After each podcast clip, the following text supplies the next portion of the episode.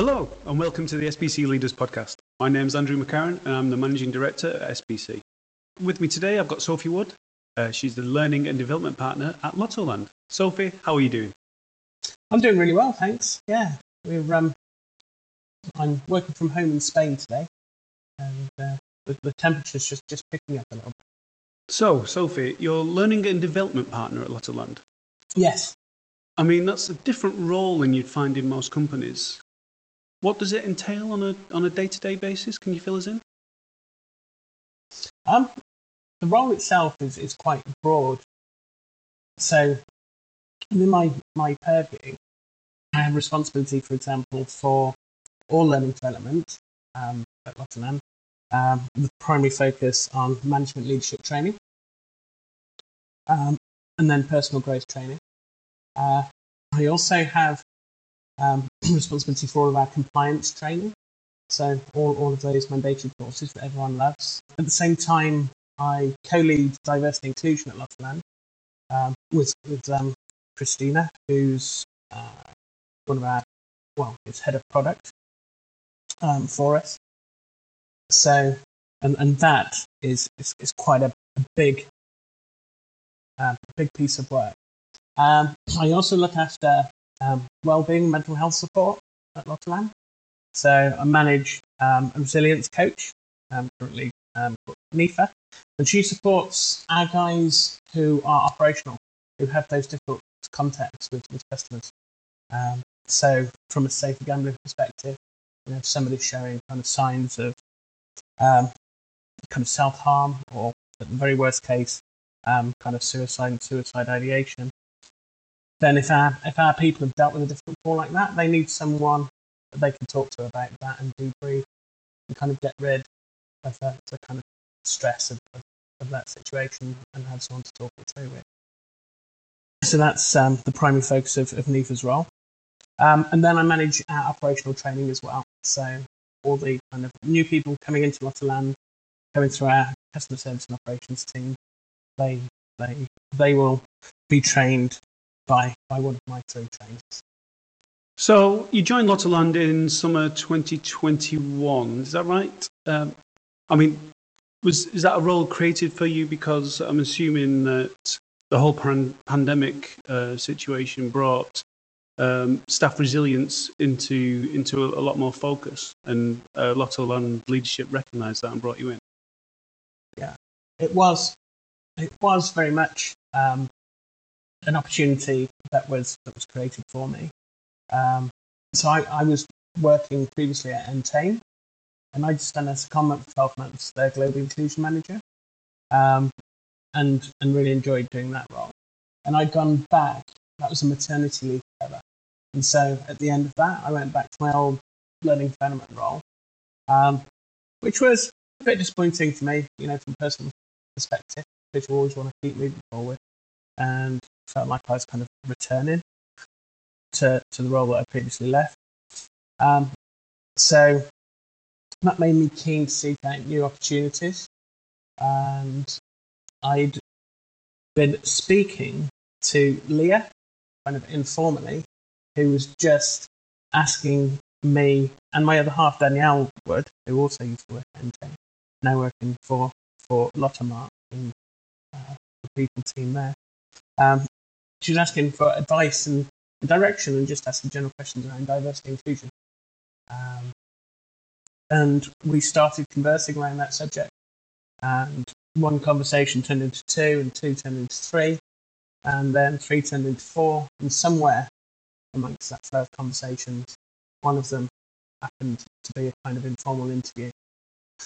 and, uh, and then Leah turned around and offered me and offered me the, the position to combine basically um, all of my previous experience. So, uh, okay. you know, I'm quite an experienced learning development professional. As I say, passionate about diversity inclusion.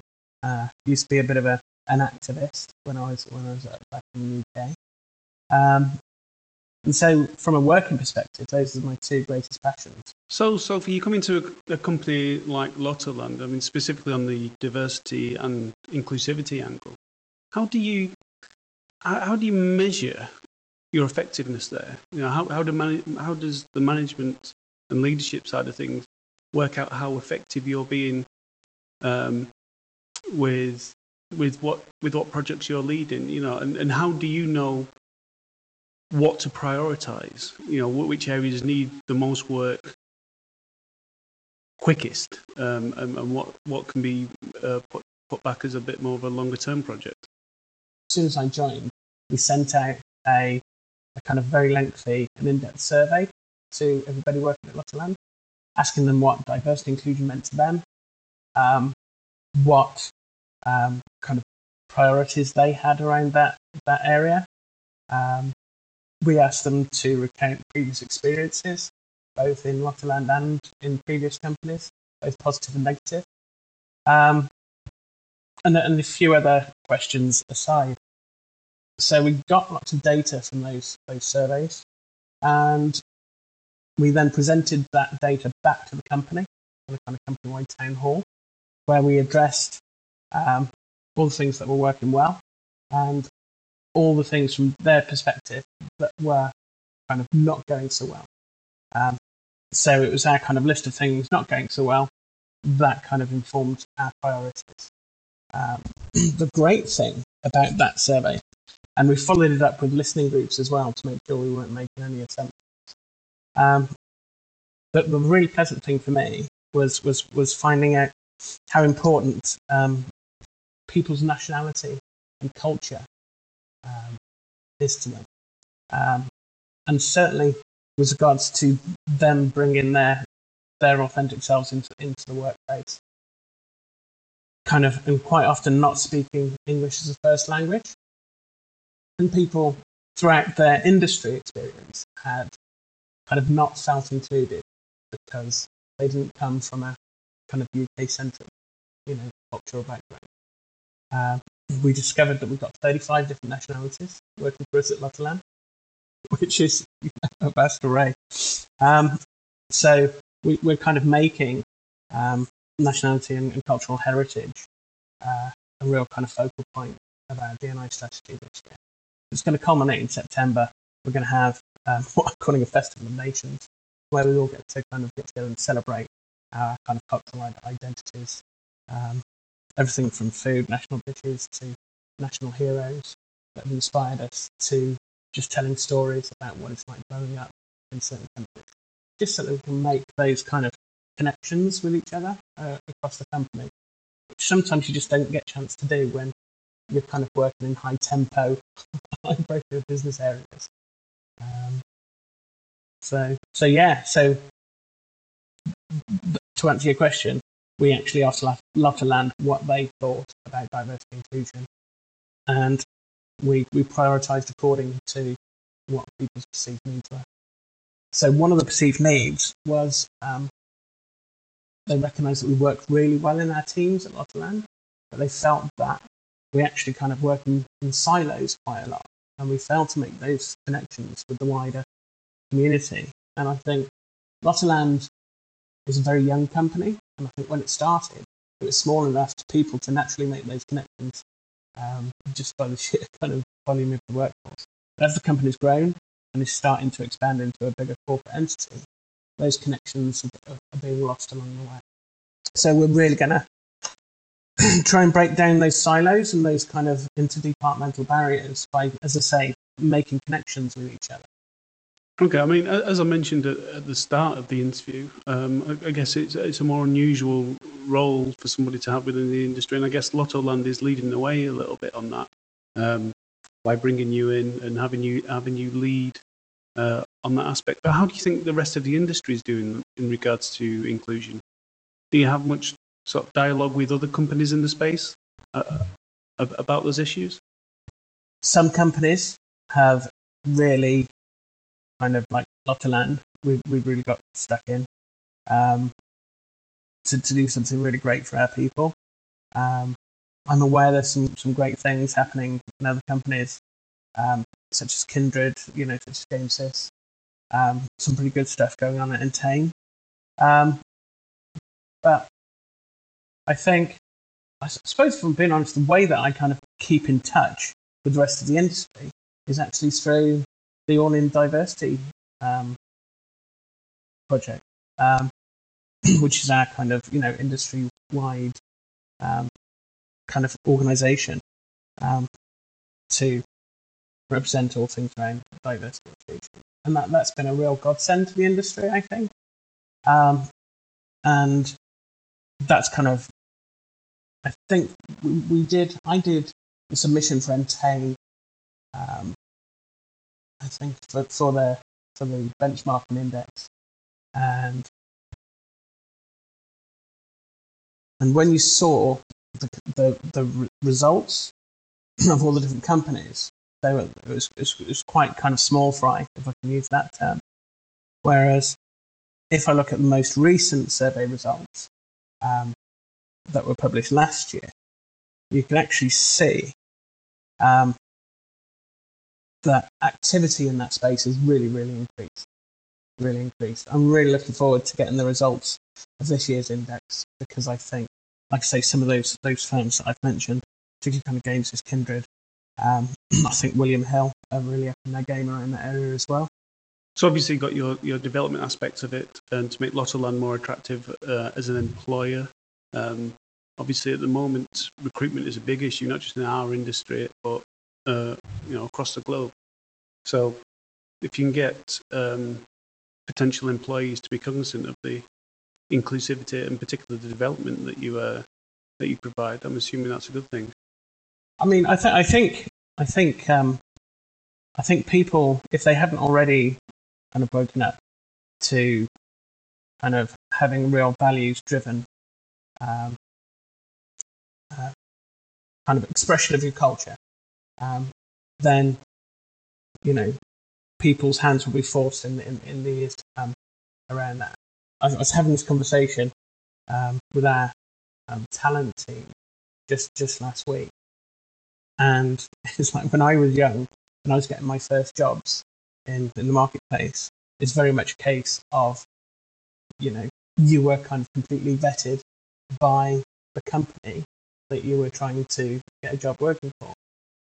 Whereas it seems that now um, it's more a case of applicants for roles are actually betting the companies, you know, um, rather than the the other way around. Um, so it seems to be a complete kind of switch of focus. And I think two two major things uh, are happening at the same time. So one, you've got a new generation of people coming into the workplace. Um, so you kind of uh, generation Z or Z, depending on how you prefer to say that letter. Um, they are very, very kind of values driven. You know, if you're going to characterize that that generation. So everything that we talk about with regards to um, corporate social responsibility, um, you know, um, ESG, diversity inclusion, all of those activities matter to that younger generation, and, and they will really kind of pick and choose who they apply to according to whether those companies meet their their value set. It's generalizing terribly, um, but it's also younger generations have a more open mindset around things like diversity and inclusion as well. They're more accepting of people who are different to them um, because they've grown up in the internet age. And whilst the internet has um, there's lots lots of negative things happening um, around the world with regards to the internet, well, the key kind of benefits um, especially with regards to the social media element of the, the internet, is that it's giving communities a voice. Um, and so people are kind of realizing that they're not alone on their on their journeys. Um, that there are other people who have shared lived experiences. There are other people that have shared values, and so because the younger generations have grown up with that kind of exposure, then having people who are look different, you know, come from a different lived experience, doesn't hold any kind of fear, and there's less ignorance um, for for people as well. So that's one factor. The other factor is obviously the lockdown, uh, the series of lockdowns that, that happened due, due to COVID. and that just really forced people in general to re- reevaluate their lives, um, particularly their working lives and their working lives um, in relation to their home life as well. So all of a sudden, you know, you know, people suddenly realised how much money they spend on the commute, not just in monetary terms, but in time terms as well, and actually were forced into a situation where they they felt those benefits on their home life, their family life, um, and that again has altered, you know, people's expectations. So the pressure on, on companies is to, is to meet those those value sets and to offer that, that kind of flexibility of working if they're going to attract and retain the best talent because it's it's it's very much a buyer's market when it comes to recruitment at the moment. I mean, one of the things that happens in the UK at the moment is is around the ethics of gambling. Yeah, and and some sometimes um, recruitment can can uh, can hit a snag there when people are talking about the gambling industry is is, um, is something that might not necessarily want to be involved with. I mean, is is, is that is that um, is that something that you'll find that it is uh, holding the industry back the the, percep- the perception of, of it from an ethical perspective? I think that does have an impact on on people's decisions in terms of do I want to work in an industry that can potentially harm people in society because and they are being fed a message certainly by mainstream media that um, that that is kind of characteristic of you know all online gambling. Um, so I think when you when you then kind of view the industry through through that lens, kind of having um, an employer um, brand and value set that that's kind of overtly looking after their their staff, having um, a genuine commitment to protecting um, players who find themselves in in the pro- kind of problem gambling space, um, then you know the, the pressure's there for for all of us within, within the industry to to deliver on that. Um, and it's not and it's not about you can't get away with being performative, um, which perhaps in you know companies have done in the past. Um, you know, throw a few kind of nice infographics and, and, and graphs out there. Um, you know, what people are interested in are are stories um, at the end of the day. And if we want to give a good representation of ourselves um, to the wider community, to prospective candidates, and tackle the kind of narrative that's in the UK media, we need to be able to tell authentic, kind of good news stories of how we're actually making a real difference to, say, um, protecting people from a safe gambling perspective. Um, so the pressure's on to, to really walk the walk. Yeah, and then, like you say, bring a different perspective that you wouldn't normally get in in business at the moment, but it can be so valuable. Yeah. If you, I mean, if you take alcohol, for example, you know that if somebody has an addiction to alcohol, it can be terribly damaging to them and, and people around them. Um, and likewise, if people have an addiction to, to gambling, it can have similar effects. Yet you don't see a kind of mass media kind of coverage demonizing, you know, the, the alcohol beverage industry in the same way that the gambling industry is copying for it at, at the moment. So there's a real lack of realistic perspective. And so we've got a real job to kind of change the balance of, of that narrative. Um, you know, if people realize, you know, people who work in the gaming industry, um, you know, some, some of the best people I've ever come across in my life, really generally good, you know, good characters um, who really want to kind of do well, succeed themselves, for their families, and, and their communities. So, I mean, we were talking about the attractiveness of the gambling in- industry um, from an employee perspective. But I mean, how how did you join the gambling industry itself? How, how, how did you uh, uh, end up here? my my personal journey was quite bizarre. So I was working in the United, United Kingdom in the centre of the country, in the Midlands, for West Mercia Police, um, and I was uh, I was training police officers and police staff um, in everything to do with the Police National Computer, which is the central repository for kind of you know criminal justice data. Um, but all all through this time, me and my other half had been kind of going on holiday um, to lovely locations, and we always invariably ended up popping around in the swimming pool, going, "How can we make this our life? How can we make this our life?" Uh, and we could never unlock the, that key and, and, find the answer to that question until, until we discovered the existence of, of Gibraltar. So we moved over here, and the first job that I got in, in Gibraltar was uh, with Gala Bingo. So and that's that was literally entry level role. Um, I had applied for more senior roles, I have to say, but um, at that time, having transferable skills wasn't widely recognised um, in the industry. To be fair, um, so I, I, kind of went back to, to the front line and I took customer service calls around everything to do with online bingo and actual real bingo being played in the bingo halls um, across the UK.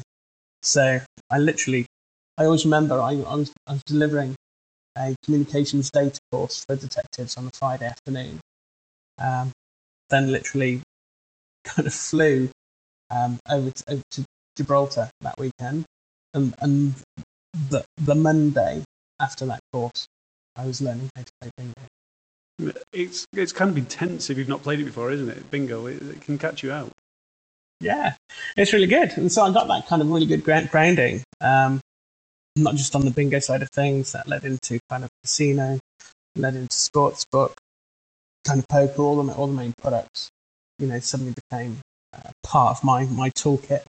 Um, and of course, as soon as that happened, it then kind of validates all your previous experience. So I was then able to apply for, good jobs in learning development.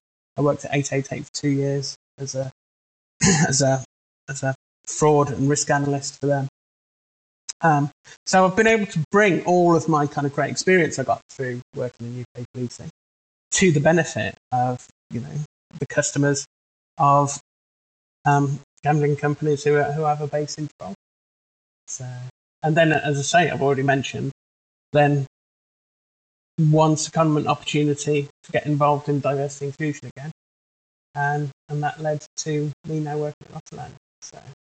Now, just one more thing before we go. Um, we've been talking about different technologies and how they, you know, impact how the industry is going to run. And there's a lot of talk about sort of the metaverse, you know, and VR and that kind of things. Um, but we tend to talk it from the consumer point of view. And I was wondering uh, if you saw a way of um, sort of the metaverse technologies being used internally, um, you know, maybe even by HR uh, to speak to the employees? I think there are definitely opportunities to, to be had, um, particularly actually more so from a, you know, my areas, diversity, inclusion, learning, development. Um, so, like the potential, for example, for people to kind of have learning experiences in, in the metaverse, which can actually kind of put them literally, you know, in the place of, of somebody to experience what being discriminated is like, for example. Yeah, suddenly role play doesn't feel so stupid if you're immersed in it. Absolutely, yeah. So I, th- I think, um, you know, areas such as learning development, kind of areas such as, as kind of onboarding into the organization as well, in, in terms of, um, you know, perhaps being being able to, to, to meet your virtual colleagues, you know, before you actually kind of, um, you know, start in the in the real world, you know, um, then I think that's another really great area where where people can make those connections with the people they're going to be working with before they start. Every, everything that's kind of you know internet driven is I've had to make a journey to get there from my kind of default lived, lived experience, whereas people kind of born you know, late 90s and, and in the 2000s, they've never experienced life without the internet. So they, they haven't had to make that journey. they just think, oh, this is normal. Yeah, well, I have the same conversation with, with my media team. When I went through my journalism degree, there, there was email, and that was about it, a very basic level of internet. So, yeah, I can feel that. It's amazing how thing, quickly things can change, isn't it? But um, uh, Sophie, thank you very much for your time today. I've, I've really enjoyed the conversation. Hopefully, our listeners have too.